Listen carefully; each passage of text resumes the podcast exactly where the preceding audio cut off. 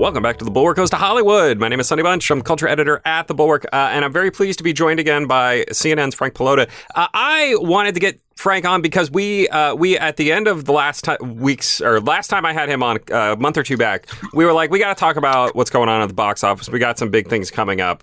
Uh, and then after Top Gun Maverick's huge holds, not really the, huge opening, the, the opening was surprise, but it's the holds that have really caught everybody's attention. Uh, he was like, I got to come back on and we got to talk about it. We got to do a special Top Gun Maverick episode. Frank, what's up with Top Gun Maverick? What is happening with this movie? I mean, everything is 1986 again. It's incredible. Inflation's high. The Mets are good. You know, Top Gun is the best movie in theaters. No, I think what's really interesting here is that if you talk to a lot of people two years ago, the belief was going to be that the industry right now would be either dead, dying, or on its way out. And something interesting has happened where it's kind of reverted to where it was not before the pandemic, but years ago, like when I was even growing up. You look at something like Top Gun, what makes this so interesting is twofold. Is one, the hold is incredible. The hold is something we have not seen for a blockbuster film in a very, very long time. And for the people who don't understand what we're talking about, people are still going to see the movie. Usually, movies, especially over the last decade, have been really front loaded, which means they make a ton of money. They make hundreds of millions of dollars. It's kind of like a hit and run. They they hit the big opening and then you don't really then they drop 60 70% the second weekend and then they you know at that point though they've already made hundreds of millions everyone goes home happy. This is pretty much how marvel has operated for the last you know 10 to 15 years. Now what's interesting about top gun is it opens to a record opening over memorial day weekend which is pretty incredible. But what's even more incredible is that its second weekend was the lowest drop of any movie that has made over $100 million for its opening, and it hasn't slowed down since. So, what does that tell you? That tells you that the movie has incredible word of mouth. And I can speak to this as well because I've been talking to people, you know, the last couple weeks who have not gone to movies in years who have gone to see Top Gun Maverick, who talk, who tell other people to go see Top Gun Maverick, who are seeing it multiple times. It's just something that is completely how the industry used to work, where a movie would open big based on, you know, a, a, a, movie star. This is obviously also based on IP, but even that's a bit different because this isn't something that you even needed to see the original Top Gun. It helps, but the original Top Gun was 30 something years ago. Mm-hmm. And so there's people who are seeing it of all ages, especially an older demographic, which a lot of people didn't think was going to come back to the theater. And that's the second biggest point is that this movie is bringing back older demographics, people over the age of 35 who thought the movies have kind of passed them by and they're loving it. They're talking about it. And we've seen actually a few other movies since then play to an older demographic that have done well as well. Well, so let's talk about this. What have you heard from uh, theatrical and uh, distribution folks who are who are talking about the effect that Top Gun Maverick has had on getting older audiences back out to see, say, Elvis, right? I know right. if you looked at the exit polling, uh, the number one factor of people who decided they wanted to go see Elvis was uh, the trailer that they saw for Elvis. And people saw that trailer in front of Top Gun Maverick. I mean, especially the older audiences, which, as you said, had not come back. What had, is it? Is it like a dam breaking sort of moment, or are the floodgates open again? I mean, I would say yes, but the thing is about this is that the one thing you learn about covering Hollywood is the old William Goldman quote: "Nobody knows anything," and what we are trying to figure out here is is is is Top Gun the exception or the rule? I would say looking at Elvis and looking at some of the other uh, seemingly, you know, good holds of movies across the year. You know, things like every uh, everywhere, everything. Oh, everything, everywhere, all at once. Best movie there of the year so far. Yes, yes, best movie of the year so far that no one, including me, can pronounce. um, these have had incredible holds, and what I think is happening is we're getting to an inflection point where over the last you know decade we've ha- you've had to kind of watch multiple movies to understand the movie that you're watching, which is going to be talking about really the next movie you're watching. Now, streaming has come in where sometimes you have to watch a bunch of TV shows to understand the movie you're watching. And I think people are just getting really tired of it. I think people are getting really tired of this constant, you know, the ninth, tenth movie in a franchise.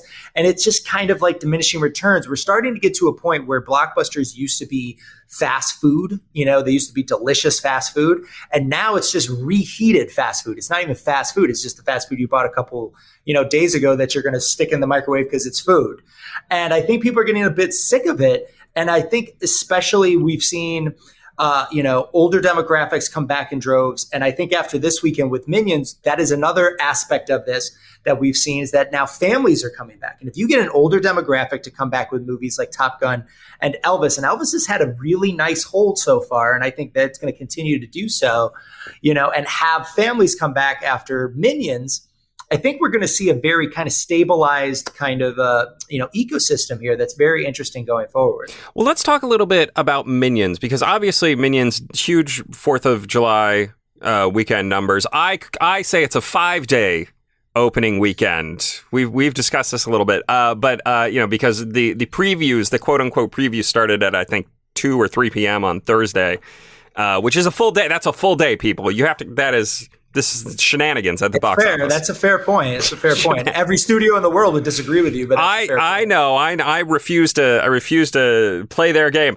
Uh, but the but that that movie massively exceeded expectations, uh, and it's a stark contrast to Lightyear, which massively underperformed expectations. Um, and there there are two questions that I have here. The the first is what what's going on with the family uh, market segment right now because it feels to me like there is a there is a pent up demand. Um, but there is still some hesitance to go back. But also, uh, what is going on with projections? Because projections have been kind of all over the place uh, these last these last couple months. Nobody seems to have any idea who is coming back to the box office and why. Yes. So let's start with the first one. Let's talk about family films. So I want to actually, what I think is really interesting about Minions is I see it as the mirror reflection of Lightyear. And what do I mean by that? So one, Lightyear is, if no one knows, was the Pixar movie about the Buzz Lightyear origin story. It's not about the toy. It's about the man who the toy was based on, which is actually the movie the toy was based. And the fact that I have to explain all of this is one of the reasons why the movie did not work. It, it just was not marketed well. It did not make a lot of sense. It wasn't tied to Toy Story. Was like an adjacent thing. So what I mean by mirror reflections is that people were wondering why did Lightyear flop? and people would go, "Well, the marketing's not very good." Uh, you know, Pixar movies have been on streaming, so people got used to that potentially. And there was the whole culture war stuff because there is a, a, a, lesbian couple in the film, and there's a kiss, and that people have been up in arms about that, right? Right. So those are three things. On the Minion side, so Minions has a very straightforward marketing idea. It is the Minions. It is Gru. It, you don't really have to market it. Do you like these things? Do you like these yellow, yellow chaotic globs? Well, guess what? There's another movie about Back. it. Bring your kids. That's the marketing thing of that.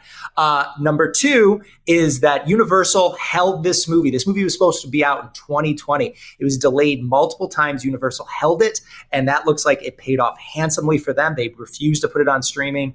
And then number three, there is another thing that cannot be quantified in the same way that did the culture war stuff hurt Buzz Lightyear? We don't know. We don't know if that hurt Lightyear. In the same way that we can't really tell if this gentle minions TikTok trend boosted minions. There's some demographics that show that 15% were 18 to 24, which is a pretty good demographic. Mm-hmm. So maybe it did help, but these are this is how I see both of these things where it was like you know, you have basically your two paths of family films. Something that is kind of not really greatly marketed, went to streaming, and may have pissed off a lot of people. And then on the other side of that, you have something that is very well marketed that uh, was held from streaming and may have gotten a boost from trending. So that's what I find interesting there. And I think there is a demand for family films. I think people want to take their kids back to movies. I think we've seen that away from Minions. Sonic the Hedgehog did really well this year. The Bad Guys was in theaters forever. That did pretty well. Mm-hmm. And that was based on really not a lot of IP. Um, so I think there is definitely demand, and as more kids get vaccinated, I think we'll see that more and more. But it's interesting. There's not a lot of family films out there. They kind of held them back, which leads to the projection question you asked me. So basically, projections have always been a kind of crapshoot for studios. The reason they do them is so when they overshoot them, they can get a lot of press. But there's also a practical purpose for theaters as well. That if there is a idea of how much a movie's going to make, then you can properly staff your your movie theater. So you know if there's an Avengers Endgame opening, you know that that movie's going to make three hundred million dollars. So you want to have a lot of staff on you know, compared to a smaller movie that's going to make $30 million. It's, you might not need as much staff. So there is a practical reason for that. But I think between the, fa- I see a connection between the family film stuff and the projection stuff. I think studios weren't sure how things were going to play out this summer.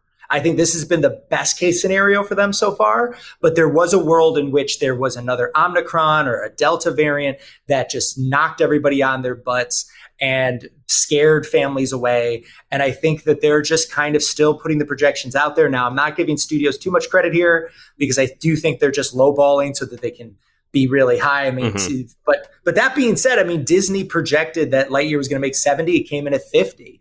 You know, Minions was projected for 75, came in at 125.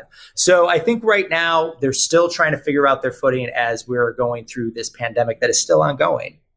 Yeah, I mean, it's it's you know, it's interesting because it's polling, it's math. These are these are things that people in the political world obviously pay a lot of attention to. I, I could talk about the science of polling all day long, um, and I, I am I am fascinated that everything has been si- kind of so wild and chaotic. Uh, but it is it is just hard to tell. I mean, I, going back to Top Gun Maverick for a second, I I don't think. I mean, look, this movie has a multiple of five already. Um, right. And I, if it if it gets up to seven hundred million dollars, right, which is really rarefied air, that's that's a movie that did roughly six times its opening weekend. I don't think anybody expected that. I don't think anybody was. No. I don't think anybody was expecting that sort of hold. I think movie. people expected 700 million worldwide was the high up, and right now it's going to cross like 1.1 billion. Right. Soon. So like, remember, this is Tom Cruise's only billion dollar film yeah. ever. So like, he's had a long career of hits. So. I mean, it's it's his it's his biggest grossing international picture. It's his biggest grossing yep. domestic picture. I mean, it is interesting to think about Tom Cruise. I I, I you know some some wags were passing around some of the you know mid 2000s uh, interviews he he did, you know, uh, in his in his very aggressive Scientology phase, and it is it is interesting to see how much he pulled back from all of that and just became like movie star guy. I think that I, I, I think that is I think that is a, uh, a an underrated explanation for why he has kind of come back so much in the last yeah I, I, think he's also saw an opening. I think you know tom cruise has always been a survivor. He's always tried like if you really look at tom cruise's career he's done pretty much everything for the most part except like he hasn't played a superhero but let's be quite honest maverick and ethan hunt are yeah. superheroes yeah. and tom cruise himself is a superhero. That's his kind of uh, you know image but he's played he's done everything he's done magnolia he's done you know risky business he did a few good men he's he's and then he's done franchise movies like mission impossible and i think top gun was different because the thing i keep wondering is why has a mission impossible done this type of business and i think there is something about this movie that had not been around in 35 years that came back just at the right time. And everyone keeps talking about, well, what about the, I guess this means there's going to be a Top Gun 3. Maybe there will be, but I don't think it will reach these types of levels. I think this was a, just a special lightning in a bottle type of situation.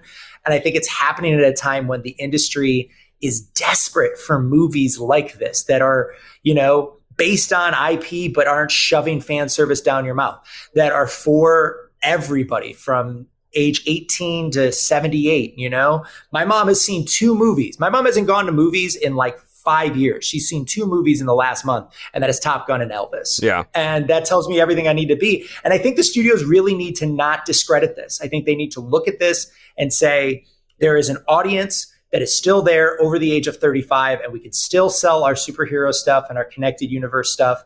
But I think there is a movie universe here where people want to see stuff that reminds them of how things used to be and not just uh, rehashing of what things used to be. So, what does Disney do here in the next uh, year or two? Do they move every animated film to Disney Plus uh, and just become a Marvel centric theatrical product? I mean, I, I what are you hearing from folks uh, in in the business about what Disney is going to focus on here?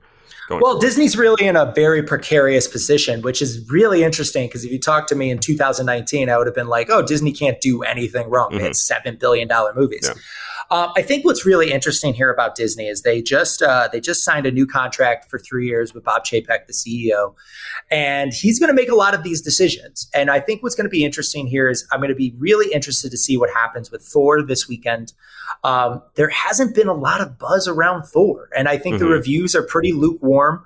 I think the reviews have been pretty lukewarm for a lot of the Marvel movies. Shang Chi was pretty well reviewed, but I, I, think we're getting to what I like to call a mehville type of situation Whoa. where everything seems Marvel. everything seems Marvel, meh, meh. It's meh.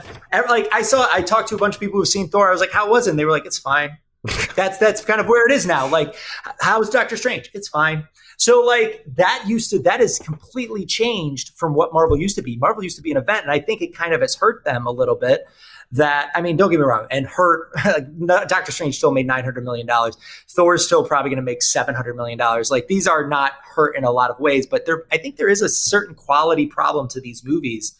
And you look at Disney overall, you know, a lot of people complain that why wasn't Turning Red put in theaters, and I I don't know why. I think it could have done really well there. I think people were just concerned about the variants at that point. We were just coming out of Omicron, but what's going to be interesting here is you know, Disney has a projection for Disney Plus at around 224 million subscribers by 2024. I think that's the number I might be, but it's in that range. Mm-hmm. And they just lost cricket rights in India, mm-hmm. which might not mean nothing to, you know, an animated movie here, but it means everything because that's a lot of their, you know, subscribers are in India and they didn't want to pay for those rights. So if they adjust their numbers down and they say this is actually what we're going for now in 2024, I don't think they're going to be as hard pressed to put things on streaming as much. But if they're going to keep to that number, we could see more animated movies go there, especially considering that things like Encanto owned culture mm-hmm. because it went on Disney Plus. Would have Lightyear done better on Disney Plus? That's the thing. We don't know. They would have said it probably did well. I, I don't know. Mm-hmm.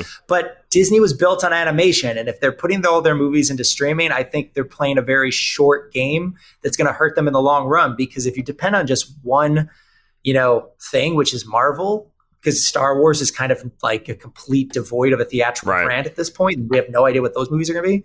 That's a lot of eggs in one basket, especially for even for something as as lucrative as Marvel. It really is. The collapse of Star Wars as a theatrical property has been kind of fascinating to watch. I mean, I, I there's there's talk now that I think the next thing on the schedule is Rogue Squadron which isn't until 2023, the end of 2023. Yeah. Is that right? That's the I mean, Pat, that's the that's the Patty Jenkins movie. There's also Taika is going to be doing a Star Wars movie, even though he doesn't know that Natalie Portman was in any of the Star Wars movies. That was funny. I saw that. I saw that. You know that that struck me as a um, mm, passive aggressive thing right there. That's the sort of thing I feel like you're doing little head games in Hollywood. Maybe. Oh, were you, oh, would you like to be in a Star? Have you ever been in a Star Wars movie? Would you like to be in one?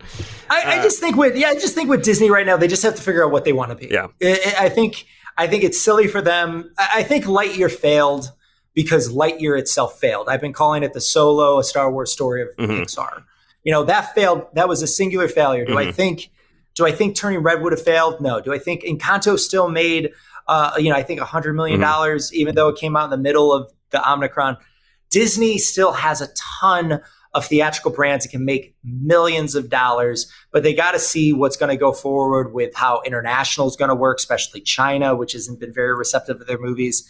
And that's why I'm interested to see how Thor and then Black Panther, if it even opens this fall, which I think it will, I have seen no reason why it wouldn't, um, how those do. If those do really, really well, and then Strange Worlds, their animated movie in the fall, does well, unless they put it directly to streaming, yeah. then then we'll know. We'll know by the end of the year where Disney's is going forward. Yeah. So let's uh, let's talk about. I, I want to get to Black Panther in a minute because there's an interesting question here about the overall shape of the uh, theatrical landscape. Uh, on the one hand, I, I wrote about this last week.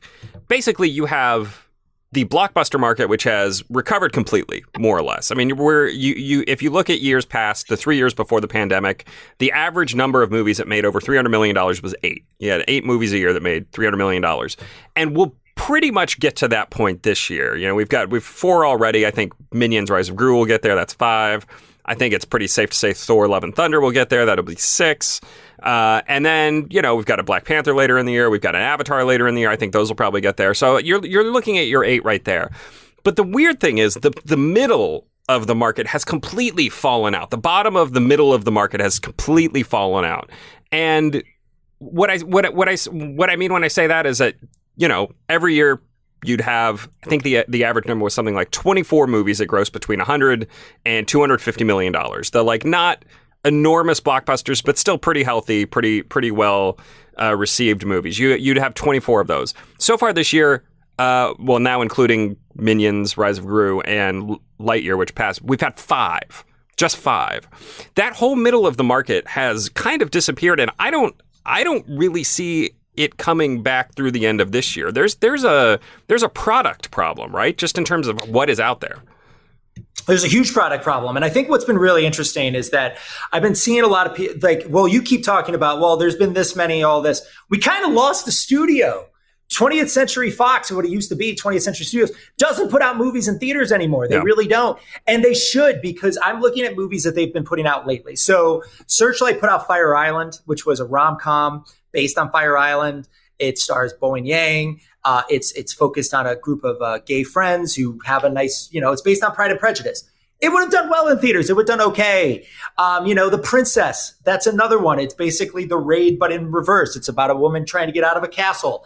You know, like that would have done well. Prey, the the the prequel kind of predator story that takes place in Native American times. These are all 20th century movies that aren't getting released in theaters. They're getting released on Hulu, which kind of tells you what Disney is thinking because Disney owns that and they own Hulu and they're pushing everything forward. But these are the movies that could kind of fill in these gaps that I think again, you're playing a very short game here because the movie industry is based on buzz.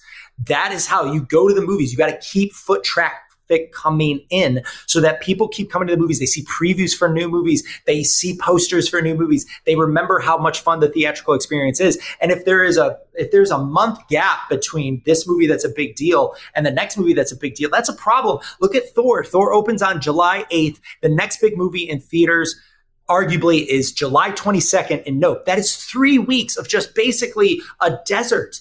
And at this point, I think there's only really one thing that I think might happen that could fill in these gaps easiest of way. And you ready for this one, Sonny? I think you're ready for this one. You ready? Go ahead. I think Netflix has to start releasing their movies into theaters. Oh, I think oh, that is a yeah. great way to get a lot of their movies into theaters. I think they're going to have a big earnings report this month. There's been a lot of stirring that they're supposed to lose 2 million subscribers. They might even lose more than that. That's a big problem. That stock has already been pretty startling. Think about it this way. Next week, did you know that there's a movie opening with Ryan Gosling and Chris Evans on Netflix? Did you know that? I well, called, I did, but you did. Yes. It's called The Gray Man. If you if you went onto the street right now and asked, "Hey, are you excited for The Gray Man next week?" I would get arrested because they think I was a nut job. That's the problem. Like I, I just think I think we're at a point now where the middle can be filled by some of these streamers. I think the theaters also have to play a better game here. I think the theaters are being really kind of silly. And just what's wrong with literally going to these theaters and say, uh, going to these studios and saying, all right, you know, you want to put the princess on Hulu, give it to us. We'll take it same day. We'll take it same day because then you're going to make some money out of it anyway, and we'll make some money out of it anyway. And it keeps this business, keeps the wheel turning. Because right now, after Thor, it's going to get really depleted out there. And unless theaters are going to start putting, you know, re-releasing Top Gun in IMAX again, mm-hmm. or putting out like movies that are anniversaries that are old movies, but then they do something like The Thing that looks completely like crap on the big screen because they don't know how to format it. You're just going to ruin yeah. your business, and the studios are going to ruin their business, and then it's kind of like self-assured destruction. Well, so this is. Uh, uh, let me. I, I want to push back. I want to push back slightly on this, in the sense that uh, I I totally understand why theaters don't want to like shut the window entirely. I get I get that. That makes sense. Um, but also, I do think that there is a chance that we can recondition audiences to go to original pictures, right? So like what's what are what are the the two big movies coming out after Thor? There's Nope, the Jordan Peele horror movie, and then there's Bullet Train, which is the Brad Pitt Uh, Brad Pitt starring David Leitch, Leitch, Leitch. Yep. Directed. Uh, he's the guy who made the Deadpool movies and uh, first John Wick. He's he's great great director of action stuff. Uh, but you know, I, like these are two movies that kind of have to hit at least Right. in that 150 to 250 million dollar range for for the the theatrical experience to work and I, I almost wonder if it's like well if we just give the audiences nothing else to see this will get them back to the original movies that have kind of died out over the last five to ten years That could as well, or it could just backfire completely and the movies make no money. So, like, Yeah. that's the question you got to ask. You're talking about Nope. So, if Nope has to hit the one, what'd you say, over 200 million? well, let's I, say? I- uh, let's just say it has to be in line with Get Out or Us, both of which grossed about 175 million dollars. Right. I mean, that seems about right, but that's really going to p- depend on the reviews of that movie. Um, Bullet Train, I mean, Brad Pitt is still a movie star, but like that's going to really depend on the reviews of that movie. This is all going to really come down to word of mouth and reviews. But if you're looking at like, I, I mean, there, I think there is an audience. What I'm trying to say is obviously I don't think theaters should just close down the window. What I'm trying to say is there needs to be some sort of more discussion about getting these movies that are going just directly to streaming for no reason. Like there's no reason that a movie like The Princess, which I doubt cost a ton of money, you know, went directly to Hulu that could have gotten a nice theatrical release. So I'm looking at the domestic top 20 and there are some there there's an audience here for original movies. Like look at something like The Bad Guys. That's a family film that made 96 million dollars domestically. You know, uh, The Lost City made 105 million dollars domestically. Dog made 61 million dollars domestically. You know, like these movies, even something I know Uncharted is based on a video game, but Uncharted still made 150 million dollars and that's the first movie of what's probably going to become a franchise. There's nothing wrong with those types of movies. People want to see stuff that's not based on the eighth or ninth interval of something. But i think theaters and studios have to give them that to your point of training them to kind of come back because the audiences are getting used to just watching stuff at home. And that's where i think stuff like you know netflix is fair like you know they have the knives out sequel coming out. Like i, I see no reason why something like the gray man at this point wouldn't be released in theaters. I would go see it in theaters. I would. It's not going to cause me to cancel my Netflix subscription because there's other stuff that Netflix has that I want. But every couple times a year, I don't see why they're not doing that as well. It's it's more money for them. Yeah, yeah, it really does feel like they're just leaving money on the table. Uh, but you know, uh, who who am I to judge Netflix's release strategy? Especially especially if we're going to start if Wall Street is going to start changing, which I think is going to start happening from a focus on how much subscribers your streamer have, how much subscribers does it have to how much revenue are you bringing in? Are you profitable? Are you you know the old school type of numbers? And if that's the case, then money's money. It doesn't matter where you're getting it from. Yeah, I want to I want to circle back to something just just briefly because we, we talk about this a lot, and I it's it's a thing that I think is underappreciated, and it's this idea that success begets success, right? That the uh, that the the best way to attract audiences back to movie theaters is to show them a trailer for a movie that they want to see three weeks later, two weeks later. When you're talking to studio heads uh, and uh, you know theatrical folks, what do they what are what are they looking at in terms of what gets people to the theaters? What do they cite as like the number one draw, the way we convince people to come back outside of like franchise recognizability? Um, it's going to come down to marketing. Everything's marketing. If you are not able to say what your movie is in a very easy way, then you're not going to be able to sell it to people. Um, we've talked about this before. You know, look at some of the movies that were good and had a lot working for it and were just poorly marketed. I think I think Lightyear in a different world, if it was better marketed, probably opens to its numbers. I think it lost probably 10 to 15 million dollars on people being confused about it. Look at something like The Last Duel, which starred Matt Damon and uh, you know Adam Driver. That was poorly marketed, and that was a movie that could have done better. I mean, obviously, it's hard to judge everything. Even something like West Side Story, it's like, wait, you're making another West Side Story? Oh, it's Steven Spielberg. Like, I just think that audience. I think there's also a level of they know how to sell movies to the young. They know where the young is. They know how to sell a movie on social media. They know how to build that up. I think they've kind of forgotten how to sell the movie to older demographics who aren't spending all their time on social media and finding ways in order to do that in a way that makes it very clear this is what this movie is about. This is who it stars. Here's when it comes out, and here's where you can see it. Because I think there's a lot of times where you see a commercial for something, you're like, what the hell was that? Like, when, what, what is that movie even about? And you're not going to, in this day and age, when inflation is high, the pandemic is still going on, and where you can just stay at home, you're just going to do that. Top Gun Maverick, one of the best marketed movies of the year. You can't even pass it by. It stars Tom Cruise. It's based on the original Top Gun. Here's some cool images of jets. That's it. And you look at some other stuff, even like Jurassic World. I didn't like Jurassic World Dominion. I thought it was really bad. I didn't like it at all. I really hated it, to be quite honest. but they marketed the hell out of that original trilogy. I mean, the original trio of Jeff Goldblum, Laura Dern, and Sam Neill. That's why it did well. Because yeah. people were like, I want to see them again. I knew people who were like, I haven't seen the other ones, but I want to see that one because I remember those guys. And you look at like like even like stuff like, you know, like stuff like Uncharted, they know how to sell it to their video people. They the minions, they know how to sell the minions. It's just about marketing at this point. I think that what has happened to theaters and studios is they forgot how to kind of market because social media changed everything and that you know they got addicted to that and it's time to come home a little bit. It's time to come back to knowing what you do best. Yeah.